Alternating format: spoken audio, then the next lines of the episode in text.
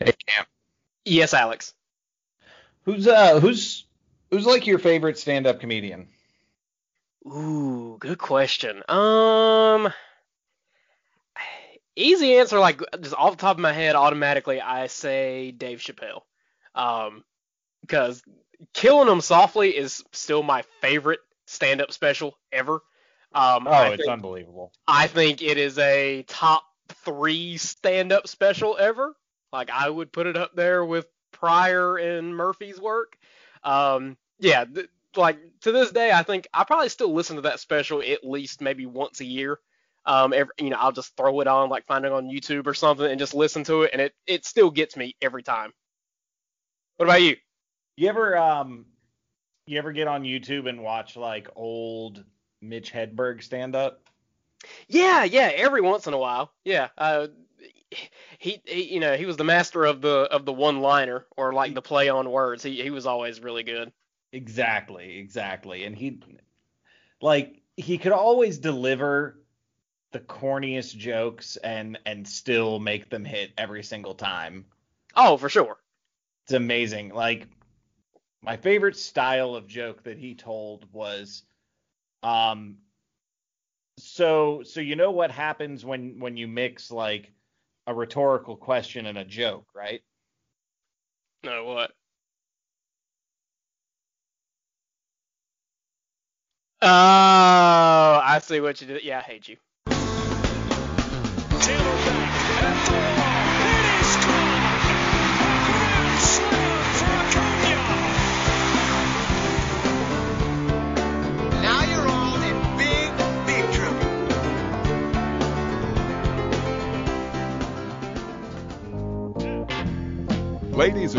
And welcome to the Chatting Average Podcast with your hosts, Riley's Race and the Big Chop Man. Welcome to your friendly neighborhood Atlanta Braves podcast. Welcome to Chatting Average, presented by Sports Drink. My name's Alex, joined as always by Mr. Cam Matthews. How you doing today, Cam? What? Shaking bacon. Oh, oh, not too much. Once again, find myself here on a Saturday night attempting to record a podcast during uh, a, a Braves game that really is demanding my attention. Saturday, Saturday, Saturday. Anyway, Oh Lord. So what are you, what are you drinking tonight? tonight I am drinking a Man of Law American IPA from Southern Pines Brewing Company in Southern Pines, by God, North Carolina. Swig of beer for the working man. You you you I feel like you do Southern Pines quite often. Is that is that pretty close to you? Yeah, fairly close, fairly close. And, and you know, because we're so close, a lot of their stuff is just readily available in most of our grocery stores here in town. So you know, it's an it's an easy pickup. Plus, Man of Law is one of my favorite selections from them, so I pick it up pretty often. Good Very stuff. nice. Good stuff. What about uh, what about you? What are you drinking tonight? Um so I am actually I'm going with something imported this week. Oh, fancy.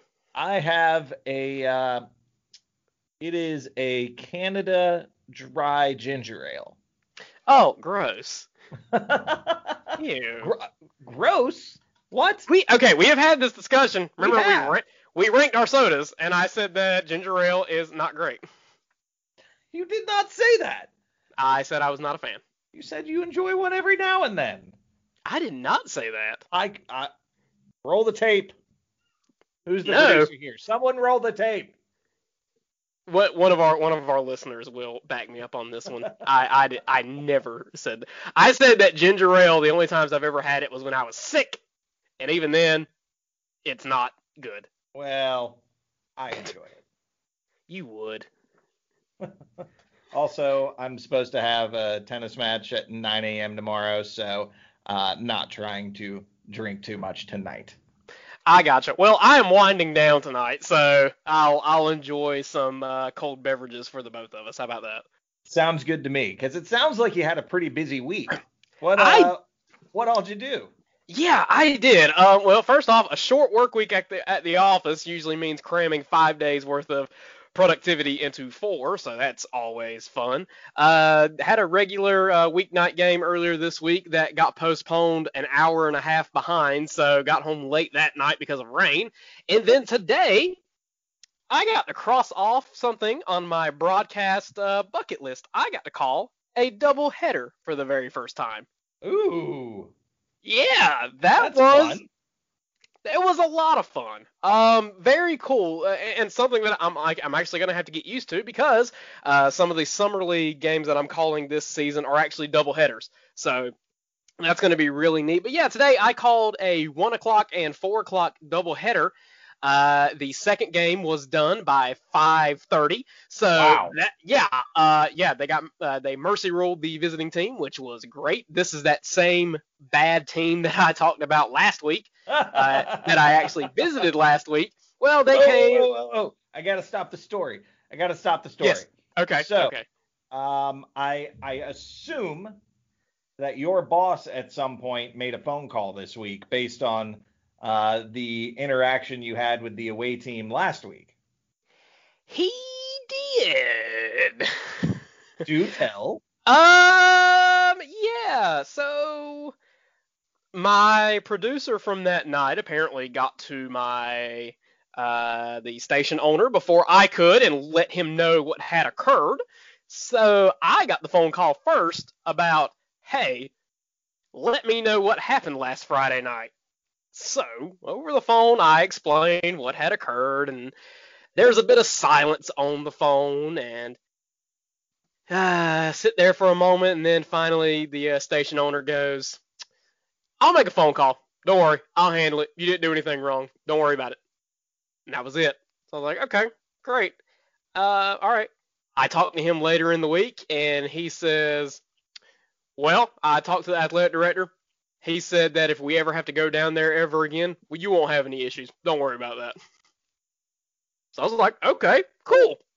And that's the end of that story. That is So- not as exciting as I was hoping it would be. No, no. Well, I told you last week that the station owner and the AD at that school are, you know, personal friends. So like they know each other, so they were probably able to handle it pretty well, you know. If they didn't have that relationship, then yeah, it kind of it could have gotten a little bit uglier. But I was I- I, was hoping to hear about people getting fired and no. like Nobody's base fired over like this. them the school having to fold the baseball program. well, after the season they're having, they might. they should probably. Uh, let's see. After today, let's see. They lost game one, 10 to nothing. Then they lost game two, 12 to nothing. So that's 22 runs. So they now have a one and nine record and a negative 92 run differential on the season. Who did they beat? Uh, one of the other teams in our conference, which I'm now considering a fluke win. I have no idea how they pulled that one off. None. I wasn't Oh, there, so. I don't know. I don't know if the other team like came down with the squirts and only fielded three players or what. I like how that's our our go-to excuse now. Oh, for sure. I mean, like, ever, look, ever, I, I, ever since Lamar Jackson disappeared in that one football game, he had the uh, poops. and because he had the poops, um, every time a player disappears for a short period of time, that's the instant reaction. I mean, it happens, right? Like that's bound to happen. Like guys Oh, yeah, just got sure. guys guys got to drop one during the middle of a game. I mean, surely, It surely, happens. It happens. for sure. But yeah, uh, we uh, we mercy ruled the visiting team in both games of the doubleheader today, so it actually went by quicker than I um than I thought it would. So two games and you know a little over little over four hours wasn't too bad. I, I tell you though, the thing about it, and I'll be more prepared next time I have to do one of these. I did not have a lot of time in between games to get ready for game two, like with lineups and everything. Like not as much time as I thought I was going to have. So it was a, pr- I mean, I'm a one man show at the ballpark. So I signed off from game one. I ran downstairs, ran onto the field, grabbed lineups from both coaches, ran back upstairs, started to put them in my scorebook, and then had to connect back into the station to go on air within a couple of minutes. So yeah, frantic. Good lord. Yeah, man. But it's fun though. It's great. Like you know, a Saturday at the ballpark, hot as shit, but good times. oh man. I mean, the good news is that you know, you really only called but you sorry, you really only called baseball for the amount of time that it would have taken you to call one competitive game. Uh, yeah, just about. Yeah, just about. Like a, a full a full seven inning high school game will usually go a little over three hours, so a little bit longer than that. But like altogether, I called 11 innings of baseball today between two games, so not too bad. Because the first game did go into six innings uh, before they before they hit the 10 run mark. So yeah, it was fun. Got to call a home run today. That's always fun. Like home runs are cool to call, and this one was an absolute no doubter. Give me, To, give, uh, me, give me your home run call. Okay, what was the kid's name? What was the kid's name? What was his name? I think his last name was Benson, I believe. Yeah, Benson. Ben Benson.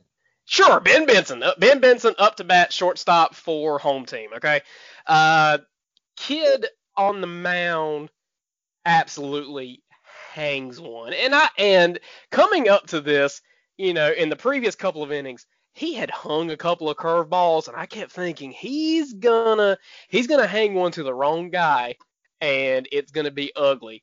And so sure enough, Ben Benson up the bat, he hangs one, and there's a deep shot into left center field. Wilson on the run at the track. It is gone. Yeah, there's I that. love it. It I was love fun. it. It was Chills. fun. Yes, good stuff, man. Always fun. So Like- when you're when you're up in the booth calling a game, Yes. like can you actually tell uh the movement of the pitches like high to low? Um, it it depends. Um, it, you know, so w- with the two schools that I, I call at, one of the booths is I have a direct line of sight view behind home plate. Like it, I could not be more center with home plate than I am at that school. Um, so it's really great, and I, I can you can really tell direction of the ball as long as like the umpire is, is crouched down somewhat, you know, and he's not like standing straight up, which some high school umpires do like do because you know they don't want to work. Um, whereas at the other school, I'm a little bit further down, like the third base line, so I don't have a direct line view, and it's a little more difficult to tell with that. But for the most part, high low isn't hard to tell. It it can be side to side sometimes, especially you know, but sitting behind a catcher and an umpire, you can't always see the plate. You can usually see where the ball crosses the plate in reference to the batter's shoulders to knees. You know, it's left to right sometimes that can be a little hard to judge from behind. Huh. Yeah, yeah. Interesting. Okay, I wouldn't have guessed that. Yeah, yeah. So, but um, yeah, uh, you know, it, it a fun day at the ballpark. Glad to have done it, and looking forward to doing more of those this summer. Well, hell yeah. Yeah. What about you? What have you been up to this week, Alex? Tell me about you. Tell me about your life. But I like your stories so much. Um, this isn't the Cam Matthews show. The chatting average. it's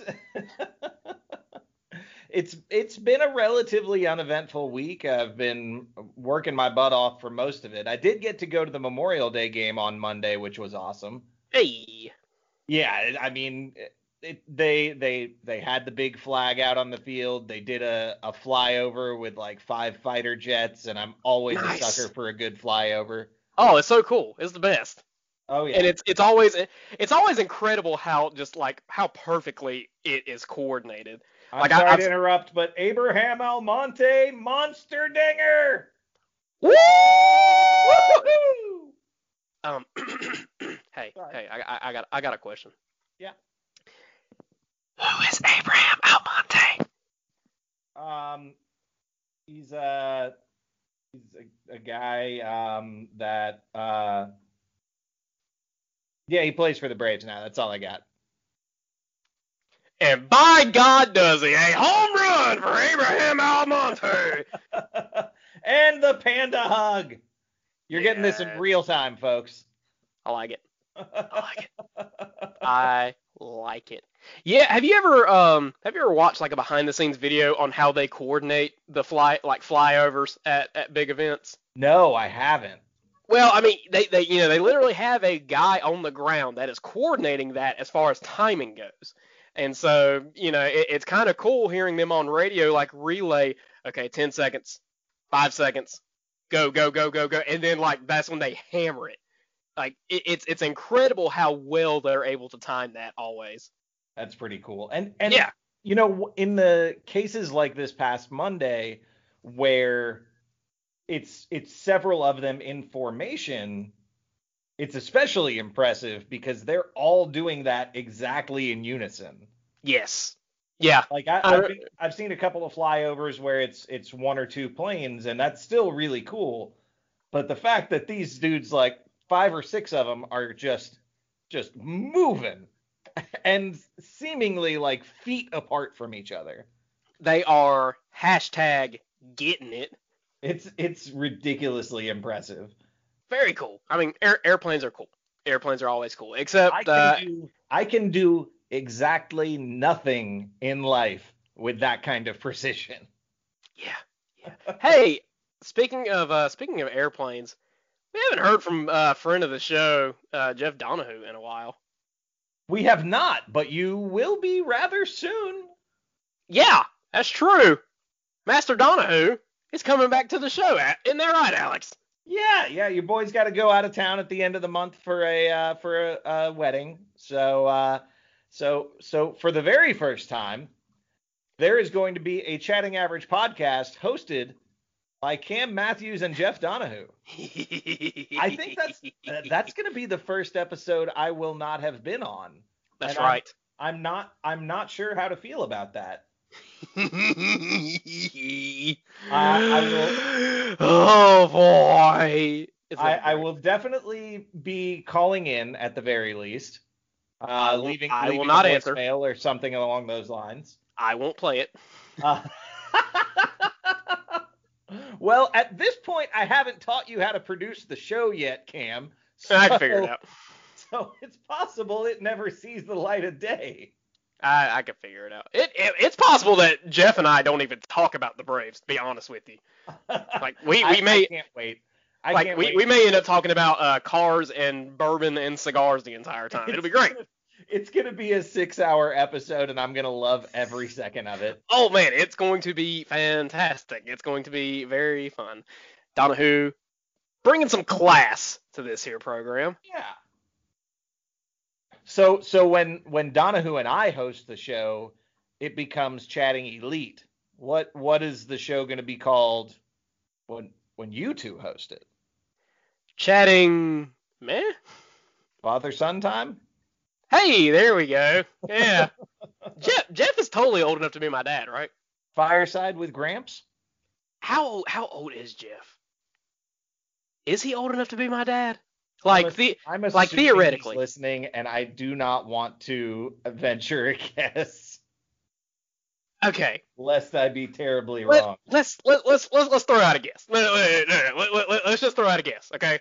We know, we know he's older than you. Yes. Okay.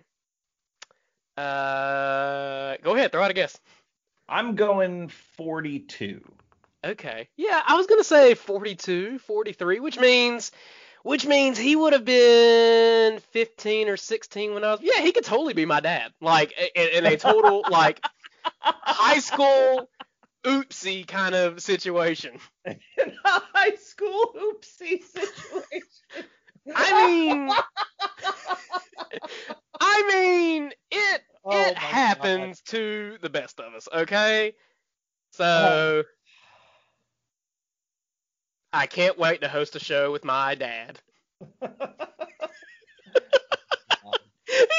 hate it so much. 100% backing out of it after hearing this. Oh man, something is going to quote unquote come up, and yeah. Hey, if Jeff and were, when Jeff backs out, you can just get your baby brother Tyler to host with you. hey, there we go. Get Tyler on the show. What's Come he on, up baby to? boy. Yeah, Yeah. Al- Although I don't know, we're we're recording past his bedtime at this point. It is ten That's- o'clock on a Saturday night. That's night. true. He does get cranky if he stays up past nine. Golly, you know, and we all know how he likes to, you know, wake up and watch SpongeBob in the morning. So we can't miss. We Hey, cannot hey, miss. hey, Hey, what? hey. What? What we're not gonna do is slander getting up and watching SpongeBob on this show, okay? I I have no problem with SpongeBob. Okay, none, none at all. Have you seen the memes that I reply with? Same. Half of them are SpongeBob. The, the other half have no no no. Half of them are SpongeBob. A quarter of them are Ed Edd n Eddy, and then the other quarter is just Frank Beamer. Fair- oh yeah, that's that. Yeah, you're big on the Frank Beamer nowadays. The, uh, the the Beamer face. If if you have not been replied to with the Beamer face, then you're just you're not you're not approaching me correctly on Twitter because, you know, on- once I reply to you with Frank Beamer, you you have officially made it in my eyes. If you haven't seen it and you're listening to this episode, go tweet Cam and ask him for the Frank Beamer face. I'm certain he'll be happy to oblige. Yep. I, I'll tell you what. Uh, tweet me and just say at chopnc93 I will me. I will say that my favorite thing that happened this week was you remember last week when we were talking about you having done a piece from uh, from Cabaret, Yes. and so I I posted a tweet about it while we were recording with no context whatsoever and said context coming on Monday's episode. See.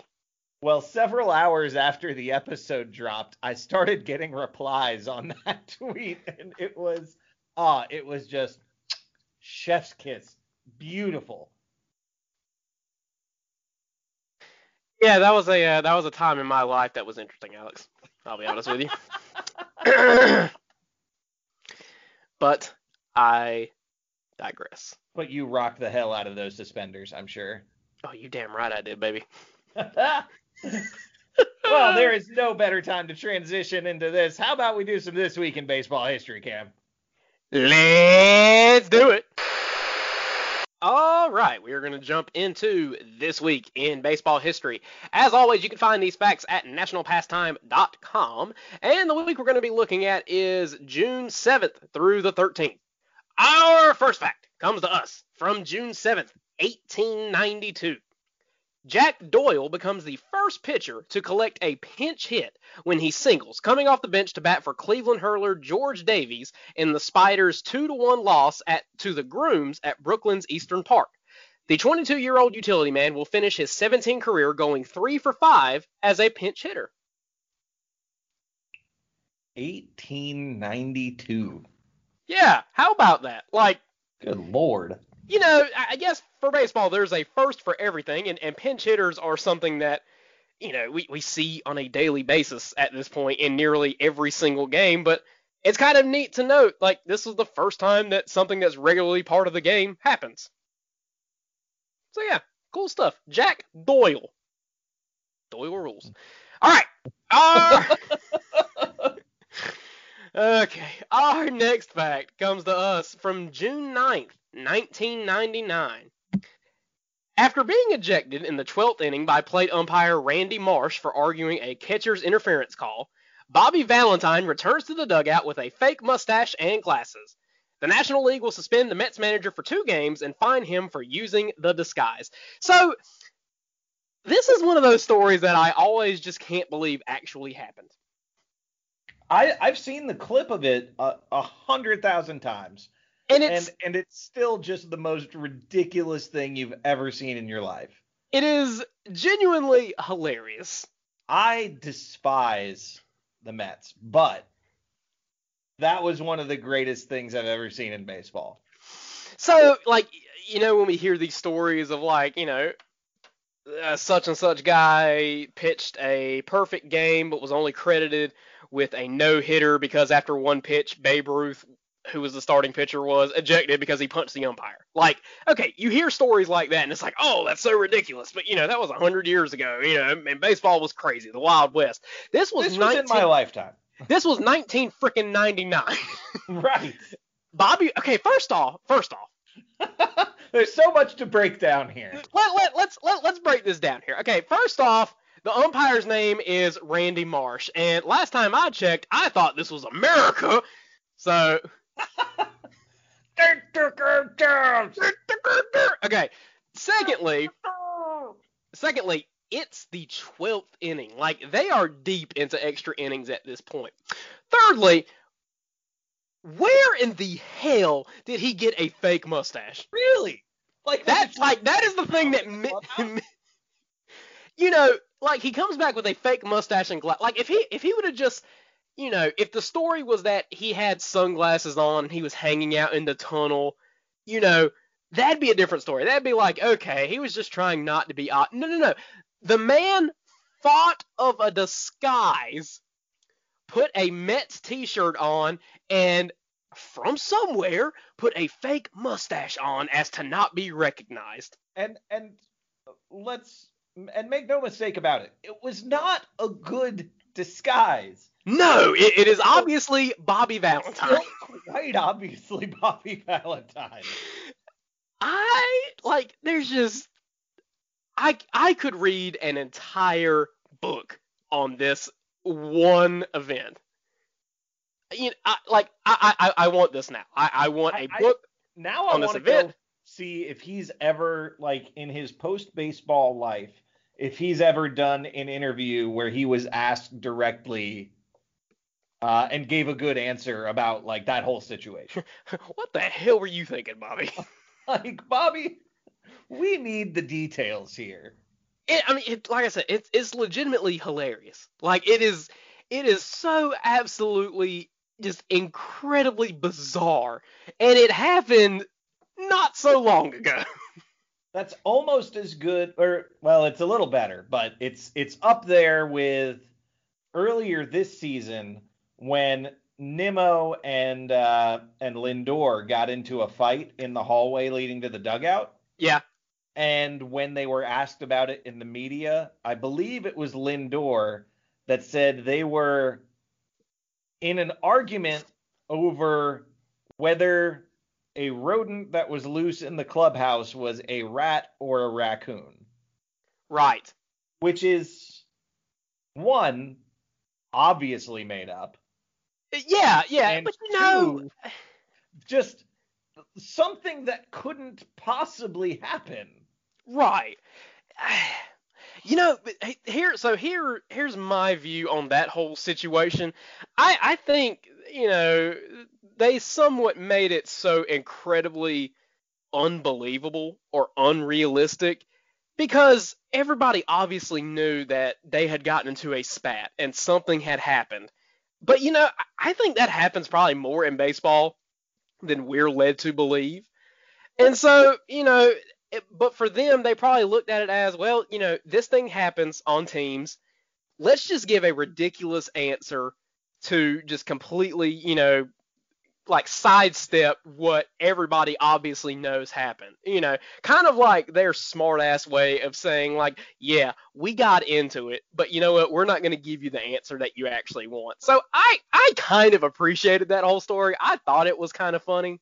Oh, it's hilarious. There's Yeah, no it. Yeah, yeah. So I don't know. I, I need, I need, I need a book now. Uh, or I, I need a. I tell you what, I need an E60 on this. Yes. Give, give me not, not necessarily a 30 for 30, but give me an E60 on this. On on the on the Bobby Valentine or Yes. the On, on, Bob, on Bobby Valentine. or I- the Mets in general, really, because they No, always th- seem to have these kind of stories. They do. You're right. They do. They do. Okay. Our next fact comes to us from June 10th, 1944. Say, Alex, Yes, Cam. When you were 16 years old and you weren't having a high school oopsie, what would you say? what would you say was your big, biggest accomplishment to that point in your life? When I was 16, what was my biggest accomplishment? Oh my god. Um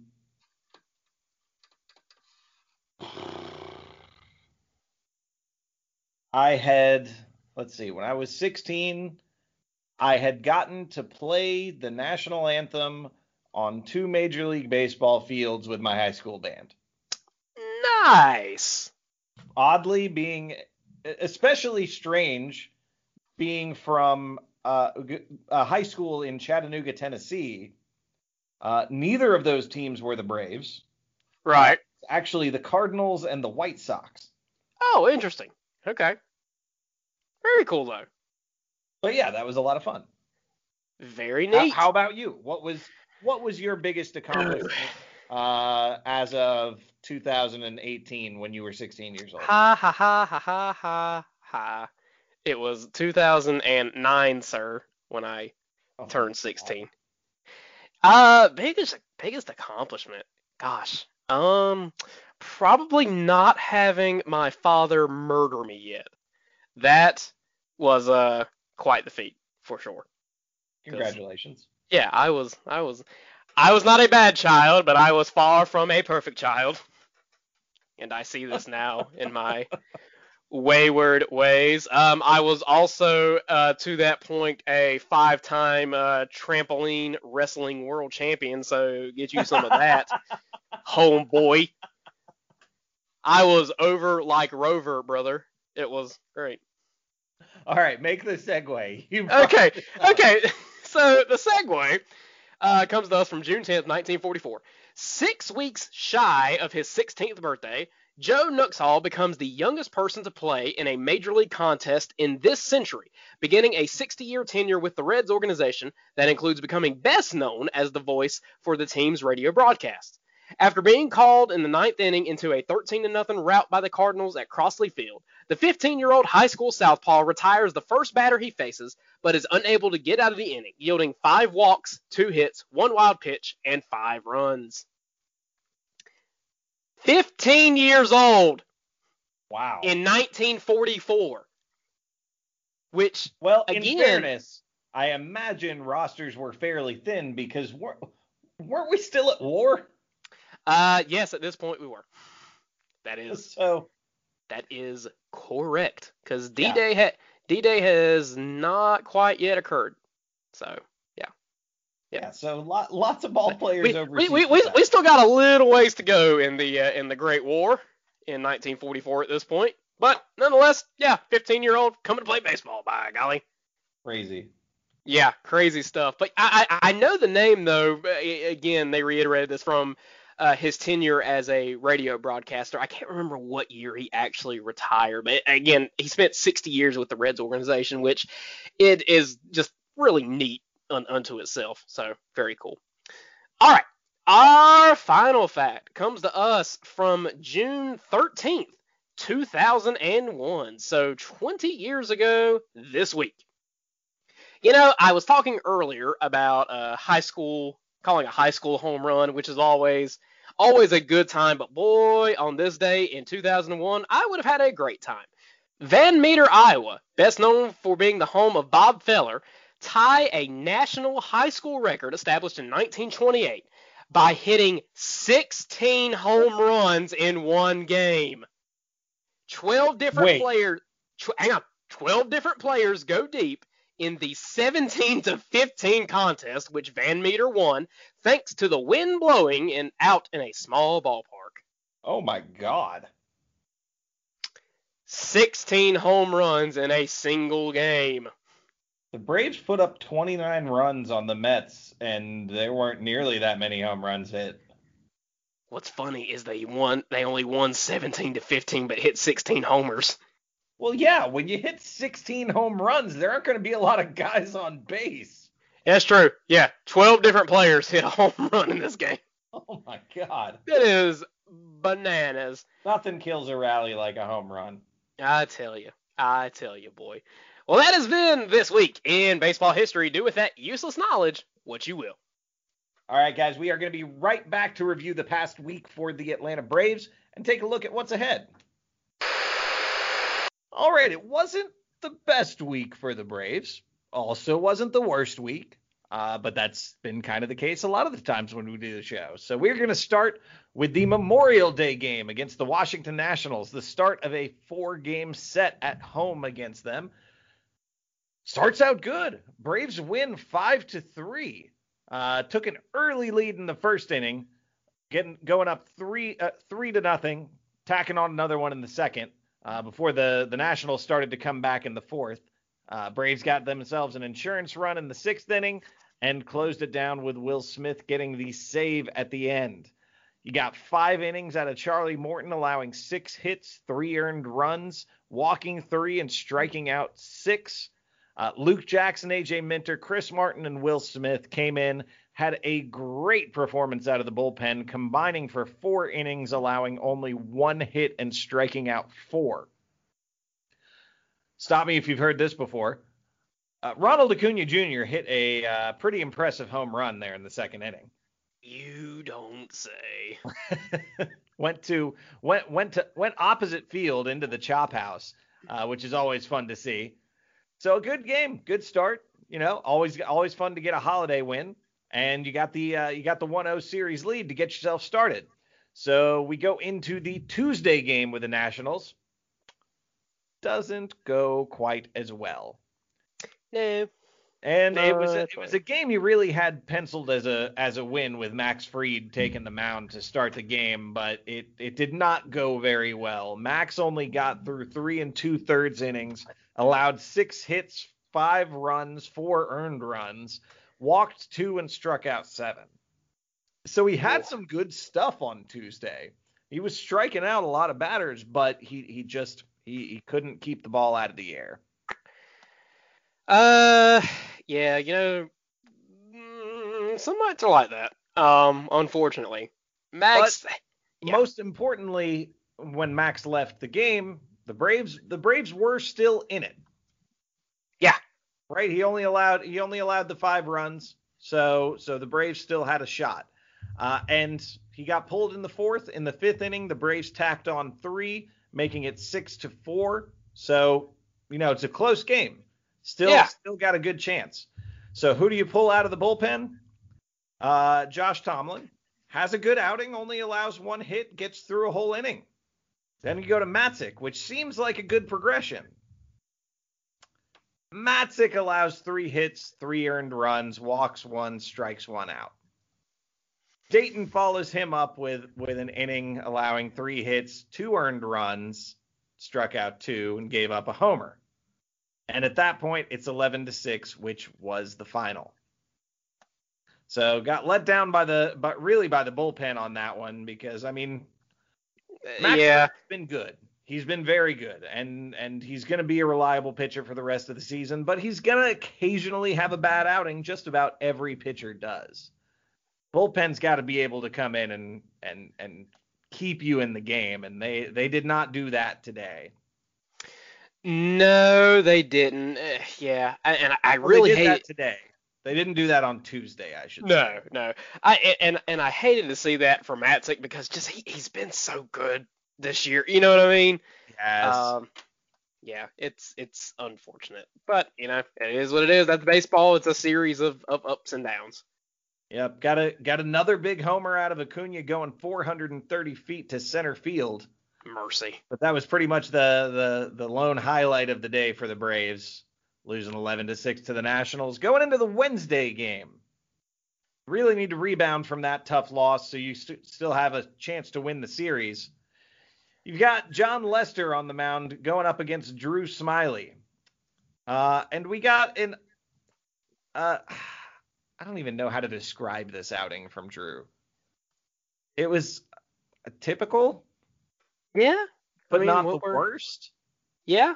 I guess. He went four and a third. He allowed seven hits, three earned runs, walked two, struck out six, gave up one big fly. I mean, that's that's that's the Drew Smyly we've signed. That's that's the guy we're giving eleven million dollars to. That's and the it- guy we all know and love. Yeah, and uh, yeah. So uh, anyway, so he he kept you in the game by only allowing three earned runs. So again, can't be too mad at that. But then AJ Minter comes in in the eighth, allows an earned run. Chris Martin comes in the ninth and allows an earned run. Braves lose by those two runs. Very very frustrating loss here. The only the the only notable hitting performance you got from this game was uh, Ozzy going two for four. Everyone else had a pretty rough go of it. Uh, Braves struck out ten times in this game, and uh, you take you, you you're one and two in the series going into uh, the the day game against the Nationals, which you have to win now. You Mhm. cannot you cannot lose a four game series at home to a team you swept in Washington earlier in the season. No. No. so who do you call to come save the day when you have a must win? Who are you going to go to and hand the ball to and put on the mound in the first inning to come and make sure that the Braves do not lose this game? Well, Alex, I, I tell you, I know that when when I I'm just I'm really down and I, I'm needing you know needing something to come through for me that's good and positive, I call on my friends. I call on my friends too. And the Braves called on our friend, friend of the show, Tucker Davidson, to take the mound. Hot in his damn. third career start.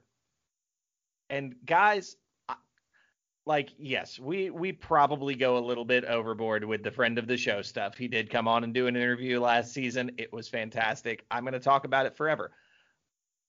But Yes. this kid's good. This kid, this kid's really good. Tucker goes five and two thirds innings, allowed one hit, one hit, no earned runs.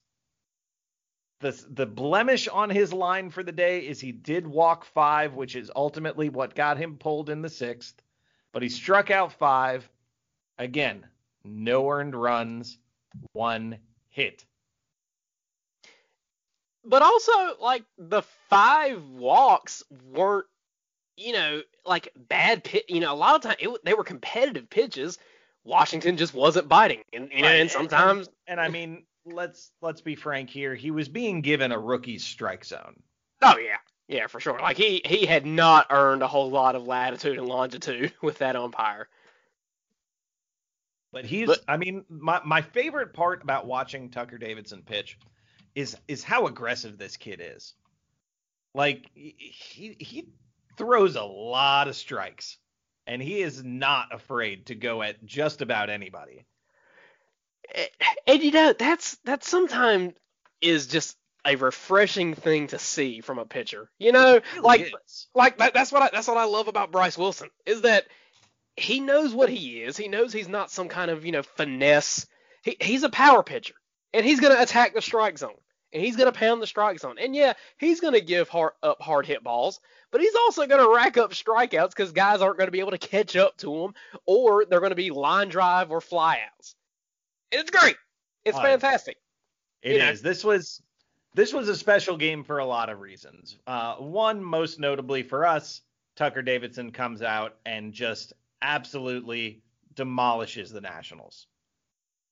Secondly, Dansby Swanson gets a home run in the sixth inning off of Patrick Corbin, and not only does that put the Braves in the lead, but that was his 500th career hit Hey, how about it? it feels like this kid got called up yesterday. Like Uh, didn't Ozzy also get his 500th hit? he In the did same game? later on in the game. Ozzy Albies hits a uh, hits a double off of the brick wall at- in the front of the chop house for his 500th hit. The same game, Dansby Swanson and Ozzy Albies get their 500th hit. Baseball's neat, man. It really like, is. That's that's cool stuff. Just when the two losses to the Nationals start to push me away, Tucker Davidson and Ozzy and Dansby pull me back in. I like it. So that's a I, he, you needed that win. You had to split that series after losing those two games because you're going into the weekend series and you're facing the Los Angeles Dodgers.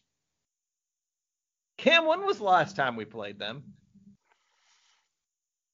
Uh, I don't know. I choose not to think about it. Hmm. Yeah, I forget too. But Yeah. Like an important series for some reason. So going into Friday night's game against the Dodgers, you have Ian Anderson taking the mound for the Braves, going up against Julio Urias for the Dodgers. game starts out well enough. Braves get an early run in the first inning, take a one nothing lead into the fifth. Um, uh, I don't really want to talk about what happened then. Some uh, some decisions were made. Some some decisions were made.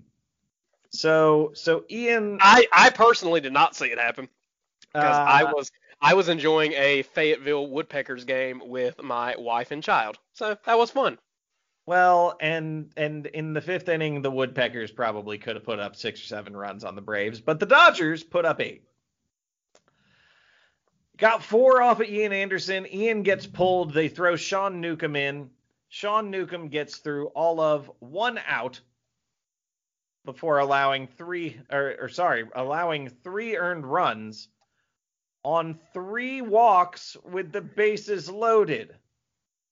I hate it. I hate it so much. it was uh, that that sequence was among the most frustrating things I have ever seen in a baseball game. He was just he couldn't hit the zone to save his life. He could have walked the ball from the mound to home plate and not put it in the strike zone. It was it was just brutal. Here's, I mean, it, here's a stat I hadn't seen until just now actually that I'm looking at this. Sean Newcomb threw 23 pitches on Friday night. Nine of them were strikes. That is I'm no mathematician, guys, but that's that's not a great ratio.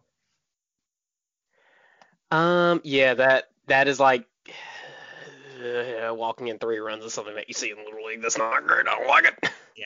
Uh, and then Grant Dayton comes in after him, allows yet another earned run, and the wheels have fallen off for this game.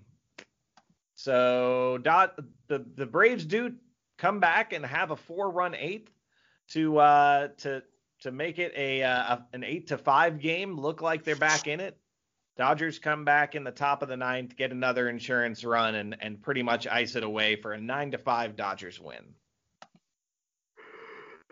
Uh, Not yeah. Honestly, the loss wasn't for me. It wasn't unexpected.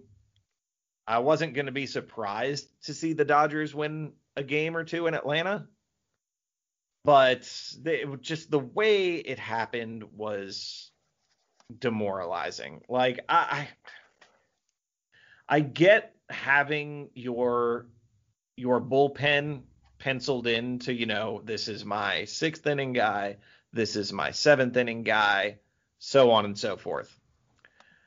But I, in a situation like that, where things are obviously spiraling out of control, when Ian Anderson allows a couple of runs and then a couple of base runners after that, in that kind of a situation, why why can't we bring in Chris Martin or someone like that there to to stop the bleeding, to keep us in the game, to give us a chance to to put up some runs later, which we ended up doing and could have won us the game had we not just punted after Ian got into trouble. Well, and two, it's just it's almost like it's a matter of looking at the inning and not the situation. You know? Exactly. Exactly. Like you can you can have a high leverage situation in the fifth inning. Yeah. We absolutely. we did. You could Absolutely. because two of I I believe two of Ian Anderson's earned runs came as a result of runners that were left on base when he got pulled out of the game. So realistically, say hypothetically speaking, you you you pull Ian Anderson after he's given up those two runs and allow those two runners on. You bring Chris Martin in. You it would have been a two to one game at that point. Mm-hmm.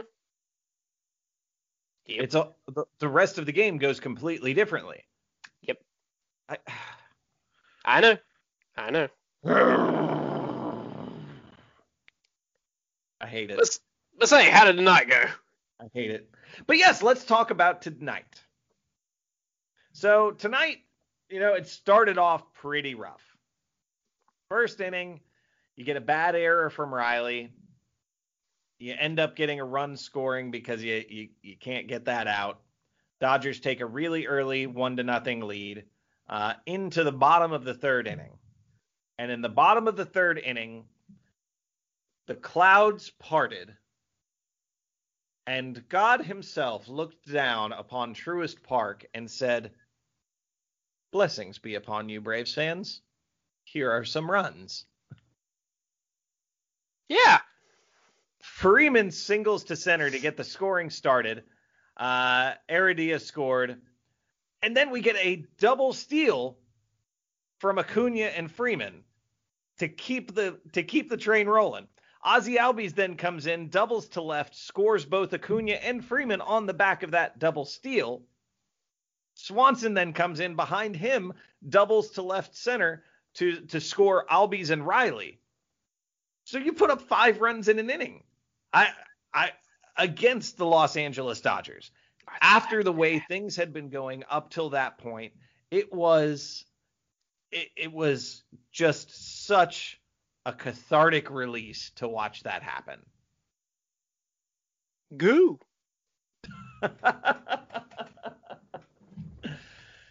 now we do go to the top of the fourth after that. The Dodgers come back and tack on a couple more runs. So it's five to or sorry, it's five to four from there. We need an insurance run. Where are we going to get that insurance run from? Well, if you were listening to the opening segment of this show, you probably heard me screaming about an Abraham Almonte home run to right field. Hit it into the chop house to give the Braves a much needed insurance run, putting them up 6 to 4, which is how the game ended. I still don't know who he is, but I love him. He we we just called him up. Uh, I I don't know a lot about the guy, but I like him already. The the the most important thing about this game that that cannot go without mentioning. Charlie Morton went five innings, allowed four uh, allowed four runs, two of them earned. Okay, so that's all of the runs for the Dodgers. That means our bullpen covered four innings without allowing a single run. AJ Minter, Luke Jackson, Tyler Matzek, Chris Martin, Will Smith, in that order, came in and gave up all of one hit and one walk combined. Hell yeah. I can't tell you how bad I wanted to see this. Like, like we. That's the thing that's been so frustrating about this whole season for me is that I I honestly believe, I still believe, we have the players to be a very very good baseball team. We just haven't quite been that yet. And then all of a sudden, we come around and we touch up Clayton Kershaw for five runs before running him out, and then get another one off of Blake Treinen, who is a very good relief pitcher. This pleases me.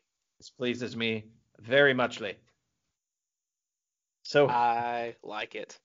that makes us three and three this week, going into the Sunday game against the Dodgers, which I we are recording on Saturday night, as I've mentioned. I will be at this game tomorrow, and I am very excited about it because, guys, we have Max Fried versus Trevor Bauer. How this how this hasn't been picked up for a national game, I don't know because that is a marquee matchup. Yeah. It will Here's be the thing. Yeah. It's a 120 start, and there's rain in the forecast from one to three. Eh. I'm not I'm not excited about that. If this get if this game gets rained out, I'm going to be rather upset. Hmm, yes, quite. So that's the Sunday game. Fried versus Bauer at 120. We have Monday off before traveling to Stinky Town, Philadelphia, and facing the Phillies with Drew Smyly on the mound against Aaron Nola. We've got an open slot on Wednesday going up against Zach Eflin. Hope hopefully we're going to see Tucker Davidson get another shot because Lord knows he deserves it after the last outing he had. Thursday, we wrap up the series in a day game against Philadelphia with Ian Anderson taking on Zack Wheeler. From there, we travel down south to Miami for another division matchup with Charlie Morton taking the mound on Friday against Sandy Alcantara. Saturday, got a 4-10 start with Max Fried taking on Pablo Lopez. And on Sunday, we have a 110 game with Drew Smyly going up against. Ooh, it says Eliezer. Uh, how do, how do Eli Eliezer Eliezer Elixir. No. Elixir. Uh, you've got uh, you've got Drew Smyly allegedly going up against Hernandez, but I'm fairly certain Hernandez just got placed on the 60-day IL. So I think that's actually an open slot for Miami. Might uh might get an opportunity to uh to take some hacks against uh an unproven call up, which would be nice. I'll take it.